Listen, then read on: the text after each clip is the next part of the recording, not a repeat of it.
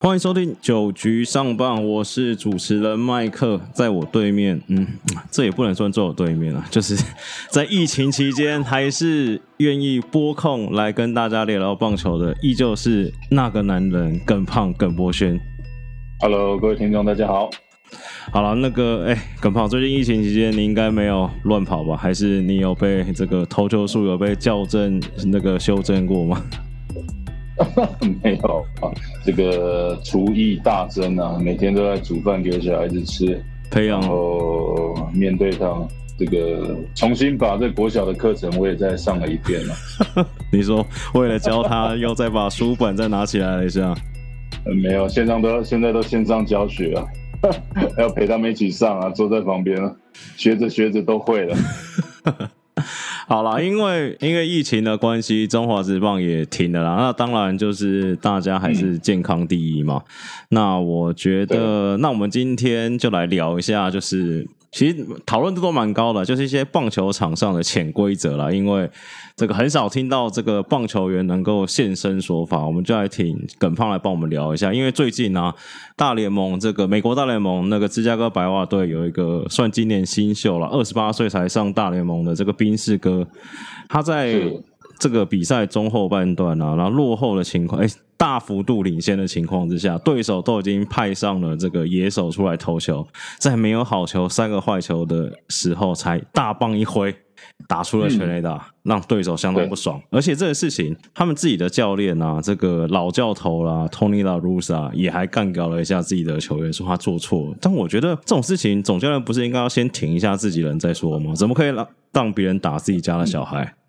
对，这好像跟去年的这个 Tatis Junior 也有一点像啊。这个也是在这种领好三坏打出全垒打以后，这个自己的总教练都说：“哦，我会把他教好了，不好意思啊。”可是心里我觉得心里也是想说，自己的球员打出全垒打，应该也是要替他们高兴啊。尤其这个呃，你可以看到，其实自己的队友其实都是站在这个呃自己的球员这一，就是站在选手这一边，就觉得那、现在的棒球已经都演变到这样的情况，尤其这些年轻选手，你可以看他们越来越这个做自己了。所以，即便你看到现在很多投手，即便是这种零好三坏，你可能面对到很多强打，我们可以看到还是会呃投这种变化球啊，就是要来防范呃说零好三坏这个打者做一些积极的攻击。那包括像一些投手，像这种 Trevor Bauer 也说、呃，如果你不被不想被他打到，你可以投坏球，甚至你可以投变化球，甚至你可以投到他打不到的地方。可是你就是不行，被打到以后再来嘴人家啊，就是这样子。所以这就是应该是说，这个算更小灯熊 key 嘛，有点有点算这种味道，呃 有点像这样，有点像这样子，对。对啊，因为我在想说，好，那你这样，因为他意思大概是说，好，你都领先那么多了，领好没有好球，三个坏球就不能打，一定要等一球。那我想说，那就，哎，这个我是觉得蛮怪，因为我们这没有，我是觉得这没有道理啊。对，因为我们这集我整理了一个就是十大棒球场上潜规则嘛。因为第一条，我们先来聊全垒打这，呃，不是来聊这个领先很多没有好球，三坏球不等硬要挥。我是觉得第一条这真的是算真的是落后的，真的就是没事找事做，我觉得。而且这个我查了一下，在中职好像比对啊，较少那就像你说发生啊投手，对，因为他中职毕竟这种零好三坏的呃挥击啊，即便是面对到第四棒，其实也是比较少见啊。那当然叫野手上来投也是很少。那这又话说回来，就是你说零好三坏不能打，那投手连好球没坏球，那不能投好球嘛？要先刻意刻意投一个坏球，你不能直接三振打者。对啊，就是这已对我觉得这有时候就上纲了，对不对？对那你会不会搞不好搞不好又说什么？我已经落后太多，你领先太多的时候，投手不能投变化球，对不对？再投变化球又在侮辱打者，这不太合理啊。对，啊甚至于呃这样子的情况啊，像那天应该也是这种，好像是十四呃十五比四的，就这种比较大比分的比赛啊，甚至有一些教练都说啊，不然我们回归到这个业余赛事嘛，提早 call game 嘛，打七局你输十几分，卖怕都卖怕，这被打全垒打还不爽，对啊，就说不要打了，提早结束就好了。好了，这个刚才是第一个潜规则，我们整理了十个嘛。第二条是有关于偷暗号，偷暗号这分成两个部分啊。第一个部分是，嗯就是所谓的二垒，当二垒跑者的时候，然后他们去偷看捕手的暗号了，然后打 pass 给打者，让打者知道接下来要是什么球会过来了啦。那其实美国职棒有发生过，那其实中华职棒有发生过一次，就是那个杨耀勋跟同一师羊头啊。那其实连那时候的教练林月平、兵总又冲出来靠北一下。这个事情，耿胖一，你你又是投手，你对这件事情你有什么想法？因为我觉得二垒跑者偷看捕手暗号，好像是天经地义的事情啊。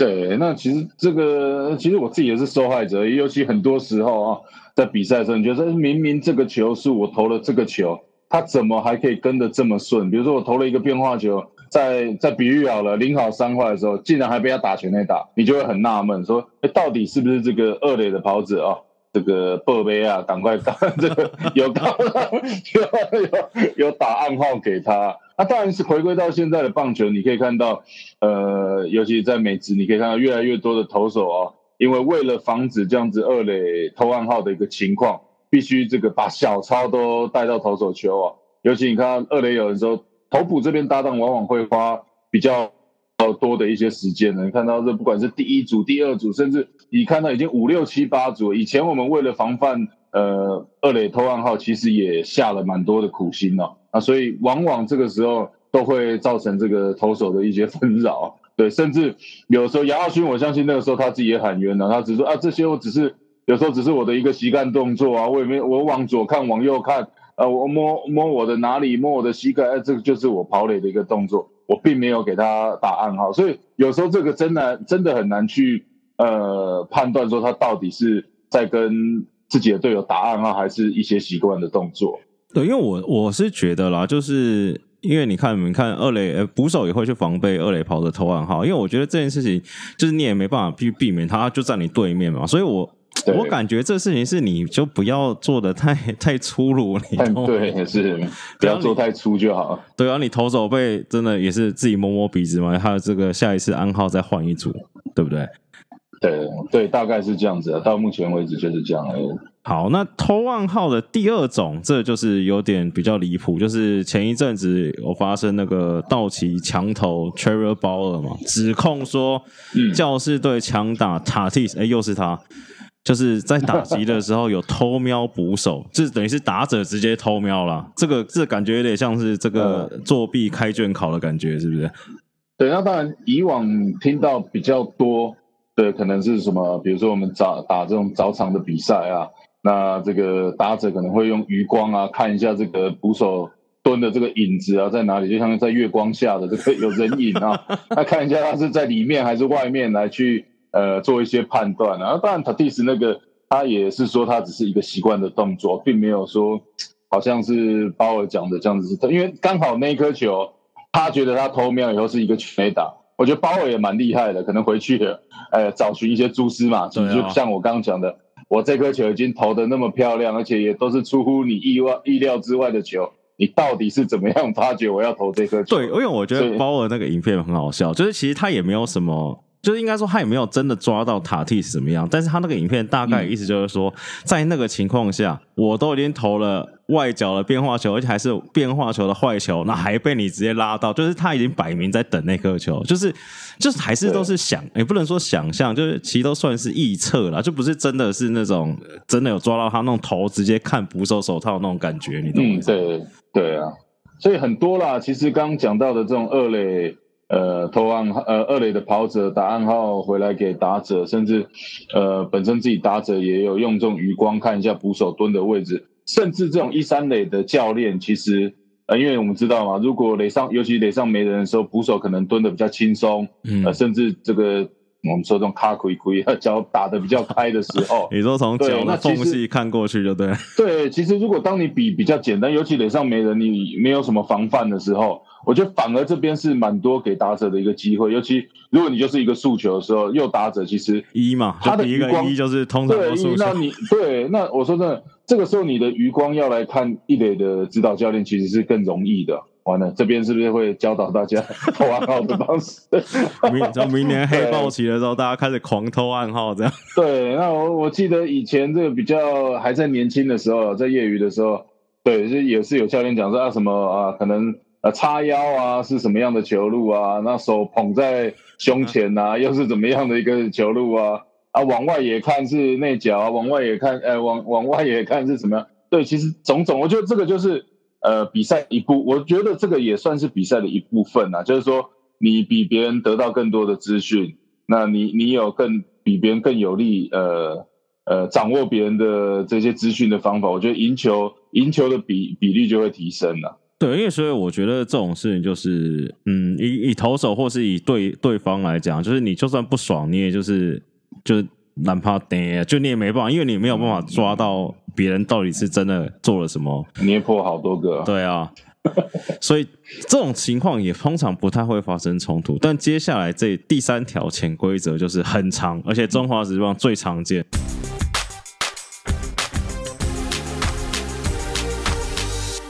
就是大比分的时候还盗垒或执行战术，对大家印象最深刻一次就是这个桃园对 老明，哎老那时候还是老六啊，就是嗯，反正又是又反正又是大幅度领先七比一，然后反正哦一个蔡建伟保送，然后换郭彦文，然后洪总下了打跑战术，郭彦文挥空，蔡建伟顺利倒上二垒，结果兄弟的郑总就不爽啊，就直接下令叫黄家明丢。下一棒郭永伟嘛，更衰。嗯，这种例子宗旨好像是层出不穷，是就是反正大比分之后到了，就是你就是在羞辱我这种感觉，对不对？对啊，那没有啊。其实我觉得，因为那个比赛我也在场啊。你说你在现场？我觉得这种对那种大比分，因为现在其实大家也有讲了嘛，五局之前可能你要怎么样的得分，你就尽尽情去去去得嘛。对，那你你现在也很难控制，因为现在的比赛尤其。在今年之前呢，你看到中职，你刚刚说的七比七比一嘛，对，六分六分的领先，这算什么？对不对？你这去年的比赛，那你赢个十分，搞不好都很难很难确保你你最后比赛是胜利的那一方。对，对我觉得这个已经已经有一点 old school，已经已经过头了。你现在看到五局领先个六七分，该到垒该该怎么做的时候，大家其实还是会尽可能得分嘛。但你说比赛来到了七八局。啊，你可能十分的领先，那可能战术上相对的就比较保守。那我有机会得分，我还是继继续会得分，不会不会手软的。对，所以我这那当然有时候我们也看过这种七八局赢了十几分，他还在跑的，他脑袋的这这个就会。脑袋就会出现说：“你到底是在跑什么东西？”哎，这样的情况，譬譬如说，假如说，假如你是投手好了，然后假如说那个跑者他在拼盗垒王的话，你们会不爽吗？还是这种有关奖项的，你们就算了？嗯，盗垒王的话，对啊，如果有有关奖项的话，其实就就没有关系了。嗯对啊，我觉得就是你在拼个人成绩，那那那个时候可能一垒的看防，甚至我觉得这就是说，你投手一样是可以做牵制嘛。嗯。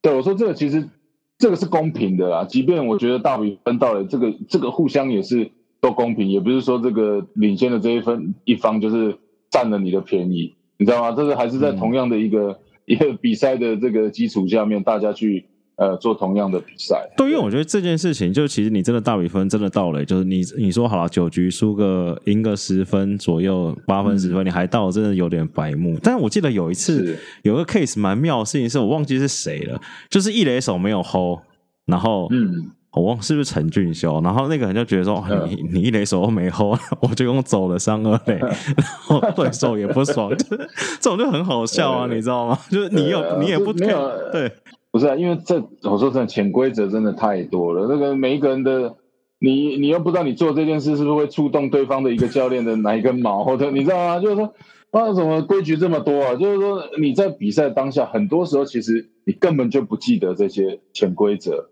你知道吗？就包括他领好三坏，他也没想那么多啊，球来我就回，球来我就用力打，嗯，对啊，诸如此类的，对。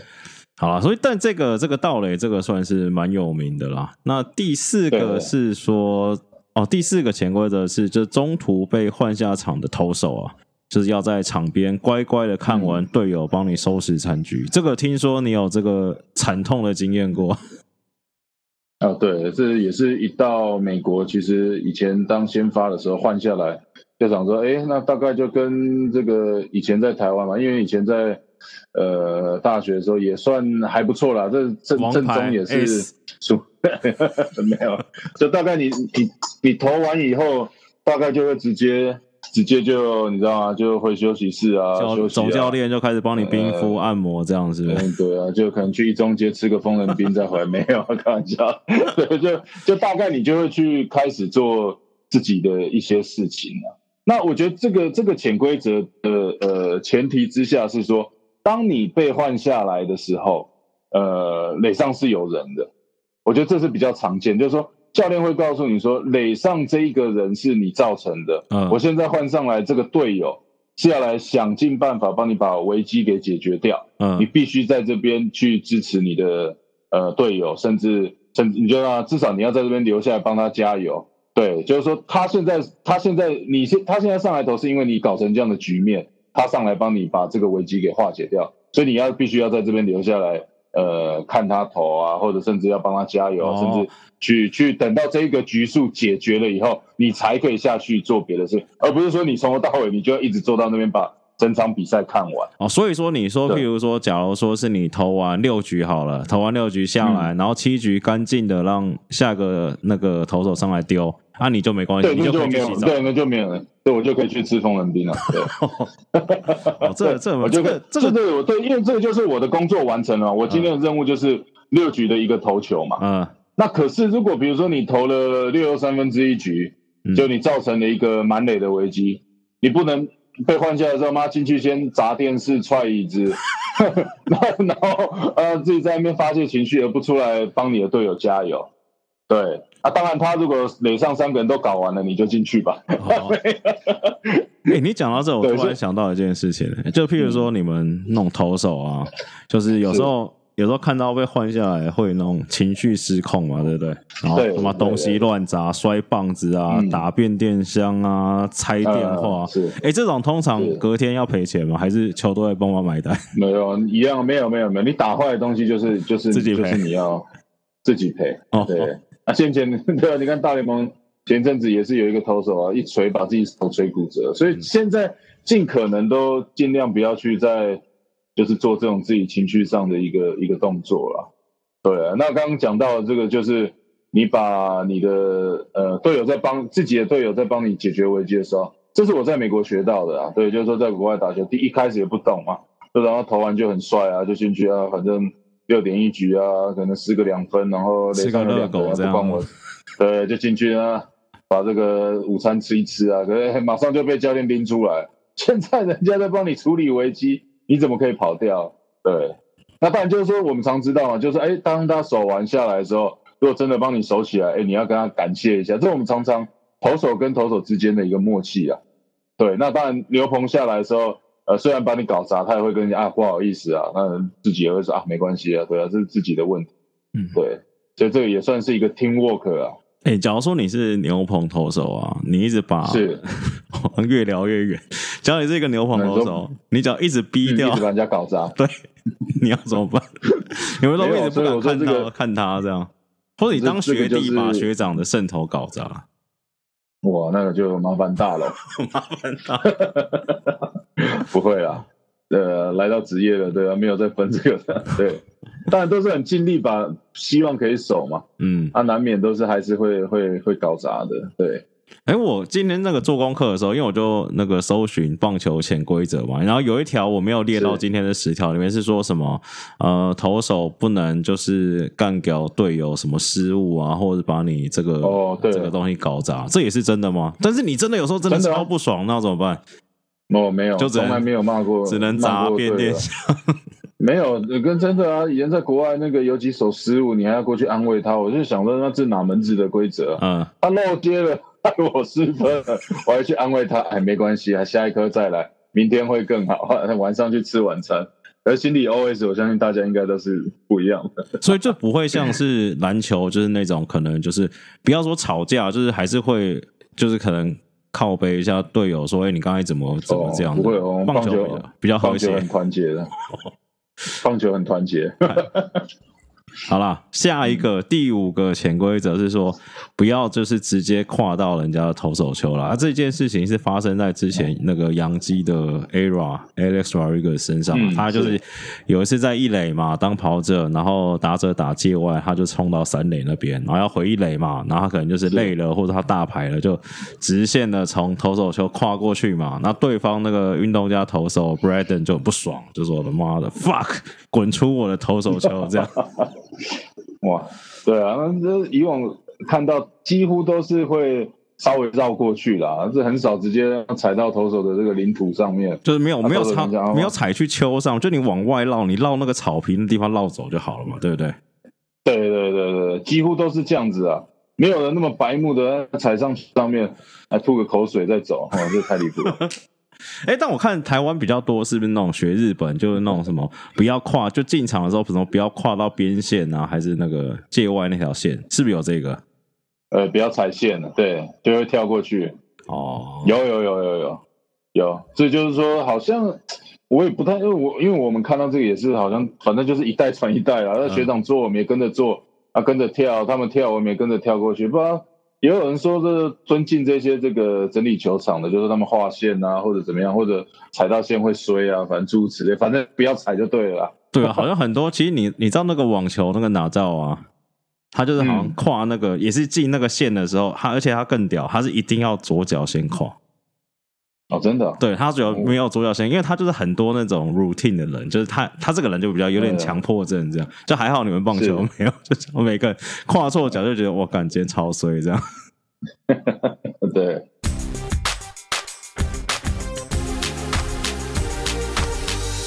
好，第六条，第六条就是比较大家都比较知道，就是就是不要跟投手讲说现在是无安打或是完全比赛，就不管是自己的队友啊，或是教练团啊，甚至连这个主播球评，大家都其实都知道这个潜规则。其实我觉得现在蛮好笑的事情，就是譬如说投到第六局、第七局，然后主播就这边爱讲不讲，说哇，现在这个比赛到了这个很关键的时刻，我觉得听他们讲这些也蛮好笑的。哦，没有啊，那天跟你学弟生辅也是播到一场哦。嗯，这个我记得应该也是六七局无安打的时候，他就直接讲话，现在没有安打，那马上就打安打，就是他，就是他，就是他，他因为他说我就不相信，嗯，他就说，因为其实美国的转播单位是没有在 care，啊，美国的就是直接跟讲啊，现在第第六局啊，只有两次保送，没有，对啊。对啊，或者那个你直接看那个 MLB 网站，直接就亮灯告诉你现在是 No Hitter。对对啊，其实美国反而比较没有这样的禁忌，不过台湾的是有这样子的，就是尤其你看到这个，呃，他状况好，甚至说在五安打，你就会看到那名投手坐在那边。呃这个越做越寂寞的这种感觉，那个旁边的那个气场越来越强，没有人吗？敢过过去这样？对，已经已经已经有保护层了，对，所以大概大概我们都是呃知道啊，不太会，包括像这个投手教练，呃，不过之前我也是看过有有一次这个美职的转播，也是因为看到就是也是不知道忘记哪一队的投手，就对，也是六七局弯打，就我就觉得日啊日职那是日职，我记错了，不好意思，日职。就投手教练就在他那一局完了以后，抓他来跟捕手这边稀里哗啦讲一堆，可能上一局可能投了两个吃坏的球保送或者怎么样，就讲一讲讲一讲，下一局就被打安打。对，我觉得这个就比较比较不不必要了。就是说他在无安打的时候，其实你也没有必要再去提醒他说啊，你刚那个球太高啊，你应该运用更多的变化球，或者你应该要怎么样的投球模式。你对我觉得就是。放放投手自己去投就好了，对啊，直到说被打出那那第一支安打，对啊，不然被打那个那个教练你对不对？没有啊，可能教练可能想说啊，这场无安打至少如果有无安打，至少要赚一点镜头啊，回去可以说啊，就是第七局我跟他提醒，你看到后面这个沾一下光就对了，对，没想到最后是他被他搞砸了。好，下一个第七条潜规则就是说，顺着刚才的无安打或完全比赛，就是说，就人家在挑战无安打或完全比赛的时候，就是不要用这个所谓突袭短打试图来打出内安打上垒嘛。那其实这个中职我查了一下，我没有查到就相关的记录，但美职有两个记录蛮屌的，有一个就是那个大概在第八局、第九局就真的偷点啊，然后队友对手就当然很不爽嘛。另外一个比较有趣的事情是，是好像林豆有一次，然后另外是运动家好像一个外手有一次，他们是大概在第五局、第六局就偷点，我觉得这个时机相当的巧妙。未雨绸 想说再过两局点就尴尬了，先在这边先破坏你再说啊。对，那我觉得如果是在五局的话，就无话可说啊，因为你就你就知道嘛，你大概打了两轮都吃瘪，或者今天这个投手嘛就是很猛，你总是要想点办法上垒。对啊，那你在五局点，哎，如果不成功，啊，到了七八局，我觉得就要展现东家的风范，这时候就不要再点了。哎，你有被人家五安打过吗？就你当打者的时候，还是华兴太强，不可能被人家五安打。华兴我忘记，陈伟英有一次对我们二十二次三振啊，不过我忘记那一场是不是五安打。哦，对，因为我直接突然想到说，没上场。我在突然想到说，人家投手在五安打，譬如说你是，对不对？我们家呃那个台湾之光张玉成很衰嘛，碰到两次五安打，我心想说，那时候打者心态大概会是怎么样？对啊，这我因为我没有遇过，那个打者可能 也只能拼命啊。有时候这个我觉得也是运气运气啊，尤其你今年看到大联盟六场的一个五安打比赛，还有这个连续两天的五安打，我是觉得这个现在有一点不太不太科学了。对，这你要用什么样的呃方法去解释？我觉得也也太困难了啊。对，因为毕竟这个科小都说换球让投手变太强了。对啊，因为。我觉得他讲到一个重点了，当然我们先前提过的，包包括像呃布阵啊、攻击的一些策略啊，呃，甚至说投手了解这更多的 information 啊，知道打者不会打什么球。那还有一个就是说他说的换球，那换球并不是说这颗球比较不弹，其实是重点是说，因为我们知道以前大联盟的球大家都知道是比较平滑，嗯，尤其这些亚洲的选手去到这边是最最难适应的一个情况，就是说。呃，国外大联盟用球是比较滑，甚至说这个缝线比较难扣。对，那科学也讲到说，今年的球不像以往这么样的平滑，所以让所有的投手的转速都增加，变化球变更犀利。所以我觉得这个也会是呃其中占这个比例比较高的一个重点，就是说你的球本来就已经够快了，你的尾劲又更强，甚至变化球又更恶心了。那你这到底要叫打者怎么办？对，你看整个这个三振率都已经这个往上攀升了，对，所以现在真的是投高打低啊。第八个潜规则哦，这个这个中华职棒就发生过，就是美国职棒大家印象很深刻，就是那个打完全垒打，就是该甩棒的就甩棒啊，该这个慢慢跑垒就慢慢跑垒嘛，那。潜规则是说，打完全垒打就是不要太嚣张啊，就不要甩棒啊，跑垒好好跑嘛。那但是我觉得这一条就其实也是因人而异嘛。你说，譬如说像是之前红袜那个 David Ortiz 这个哇，他那个一支全垒打大概可以跑个九十秒到一百秒，他就等于慢慢散步嘛。那你也没办法拿他没辙。但是确实有那个。真的有冲突过，像那个蓝鸟队那个 Batista 那个季后赛那个大甩棒，真的仇就整个结下去了嘛。然后还有去年啊前年，Tim Anderson 也有一次。那其实中华职棒我查了一下啦，去年高国林有一次双响统一师前两打席两支全垒打，然后也是甩棒甩的很豪迈。第三次上来，虽然投手换人了，郑军人直接一球就往脚丢过去，双方又冲突了嘛。这个打，我个人觉得啦，我觉得甩棒还好啊，就是就是，反正你看，王伯龙也是 一直甩，一直甩，一直甩。但是这种是不是也是难免的？就是投手要算出气吗？还是？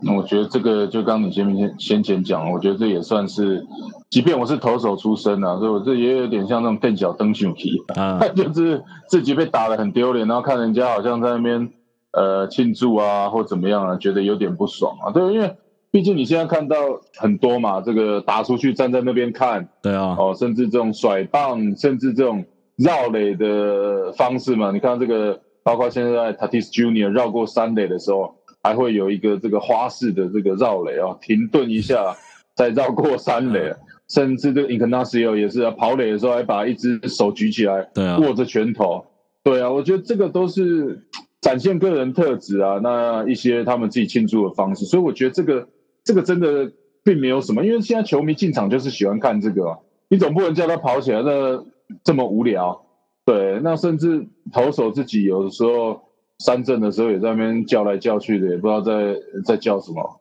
呃，拉弓啊，也是有他们自己的一些个人特色。对，就是有人说什么，你叫打者不要甩棒，那投手三振下下庄就不要怒吼。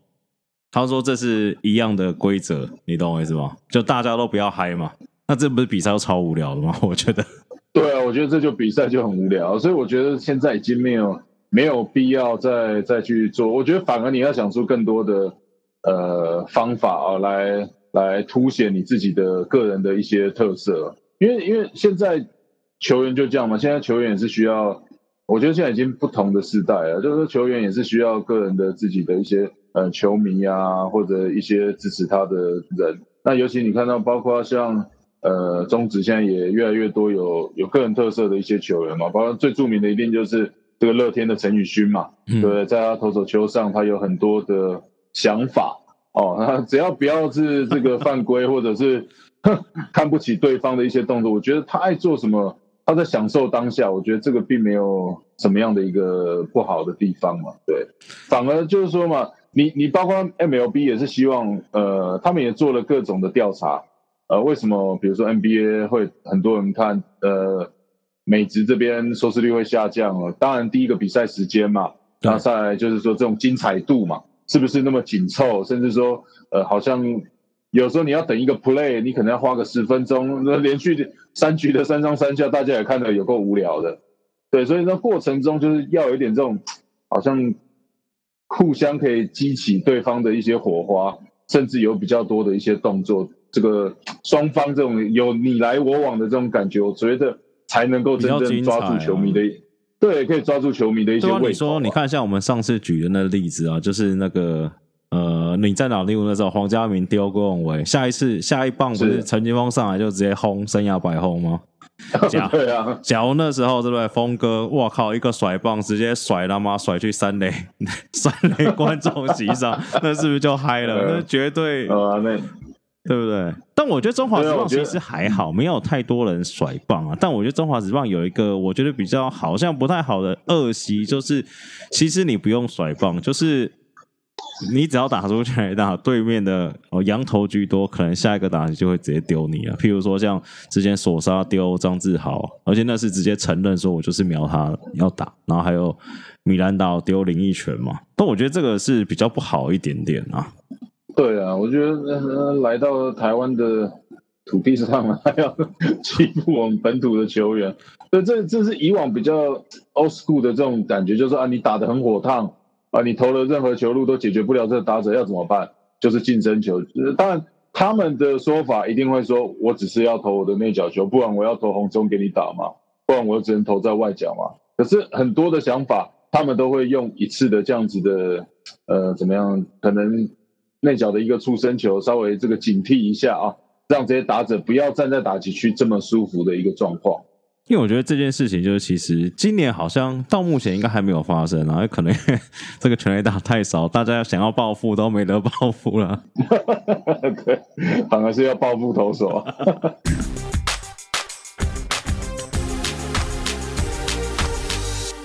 好了，还剩两个潜规则哦，这个。第九条潜规则，这我觉得很妙，这是我今年才看到，就好像前一阵子，呃，洛杉矶天使跟道奇队在打比赛，然后道奇领先了十三分，天使在落后十三分的情况之下，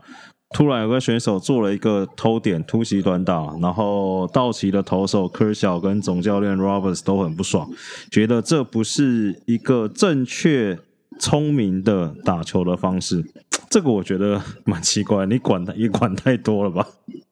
啊，对啊，那可能觉得说啊，你就输那么多了啊，你就正常打就好。嗯，球迷也会觉得啊，你输十三分到底要点什么啊？不过这以前在小联盟其实也有遇过啊，尤其呃一些短打的出现的时候啊，这个我常最常听到的就是说啊，你是要靠短打上大联盟是不是？啊，你到底在点什么啊？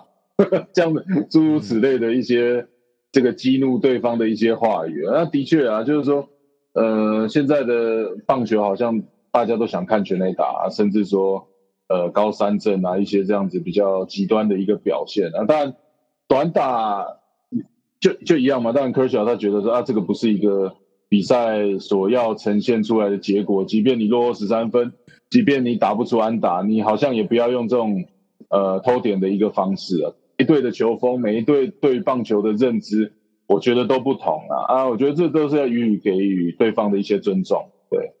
对，那其实最后一个就是哦，就是假如说球场上发生冲突啊，大家都冲出去打架。以棒球来说，是因为篮球是规定你不能冲去场内嘛，但棒球好像是这也不算潜规则，哎，这应该也是潜规则，就是大家要全部一起冲出去帮队友占先啊，这样子。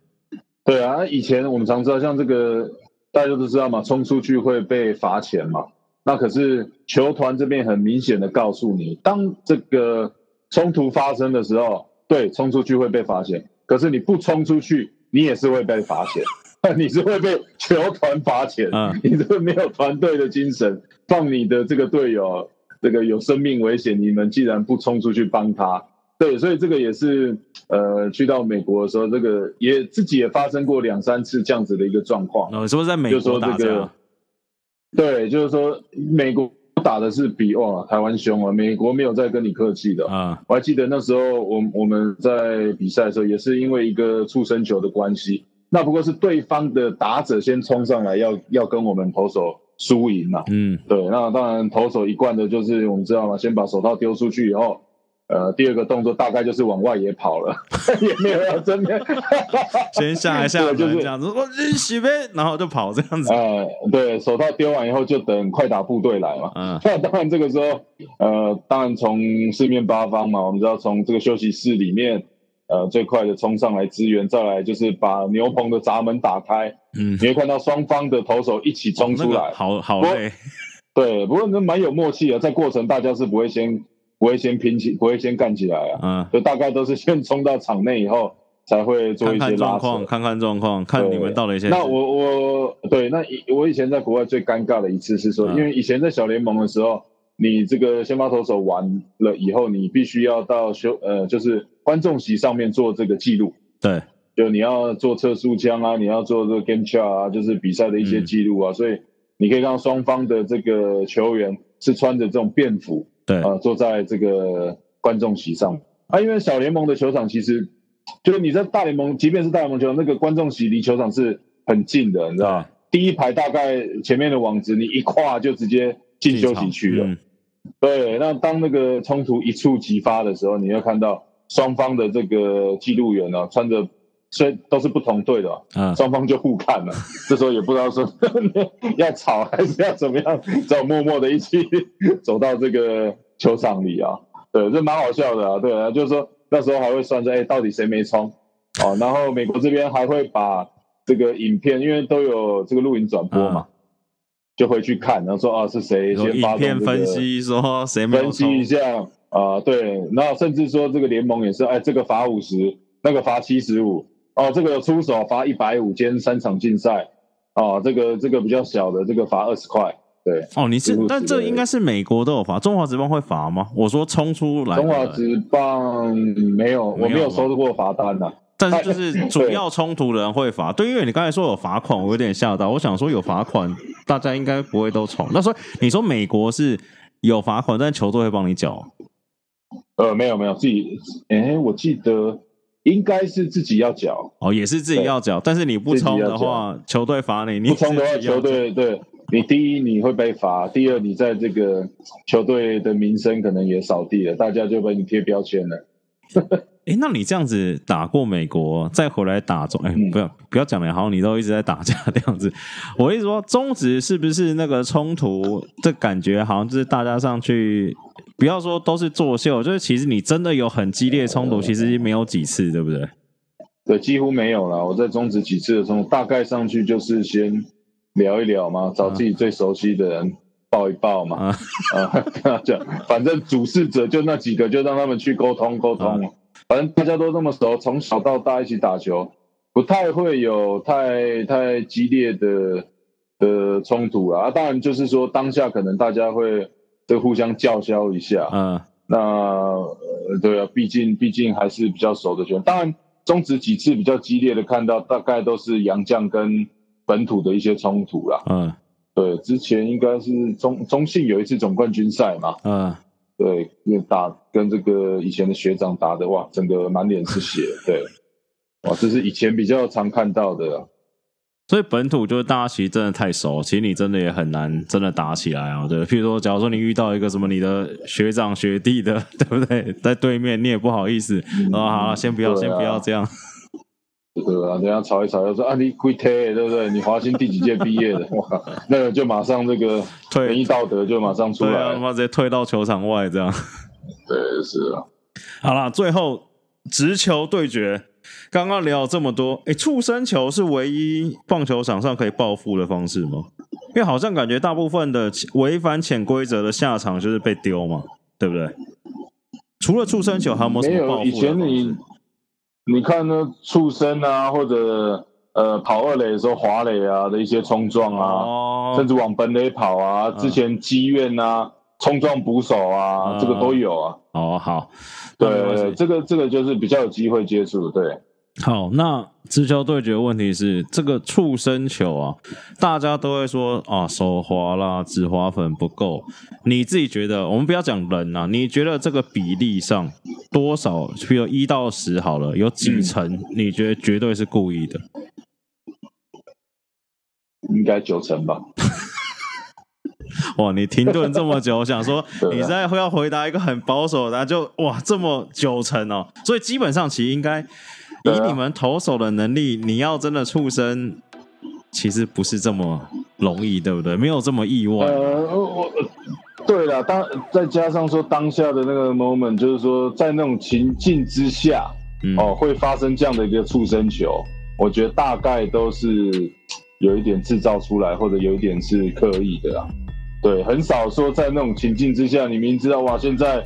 已经这个一触即发了，这个在一点火花就要爆炸的情况下，你还刻意去投一个内角球。对，那当然很多时候这种你可能看到它会是一些变化球啦，嗯很开掉的这个曲球啊，甚至一些滑球，嗯那样的情况下丢到的话，还有可能是啊，真的不小心，因为我们常讲嘛，我真的要砸你，我一定是用我速度最快的，不会去用一个、这个这么慢的一个变化球砸在你，免费奉送让你上垒。嗯，对，好啦，今天很开心哇！今天算是我们第一次，我跟耿胖用这个远端视讯录音啊。那不知道等一下品质听起来，录音品质听起来怎么样？但是还是很感谢耿胖在疫情期间呢、还一起来跟我们录这个酒局上班啊。那大家在现在这个阶段啊，这个每天确诊人数这么多，就也真的不要乱跑了，在家上班的，在家远距上课的，对不对？就全部待在家里，那没事就听听 podcast，生活会过得非常美好。我是麦克，今天酒局上班就到这边，先谢谢大家，大家拜拜。拜拜。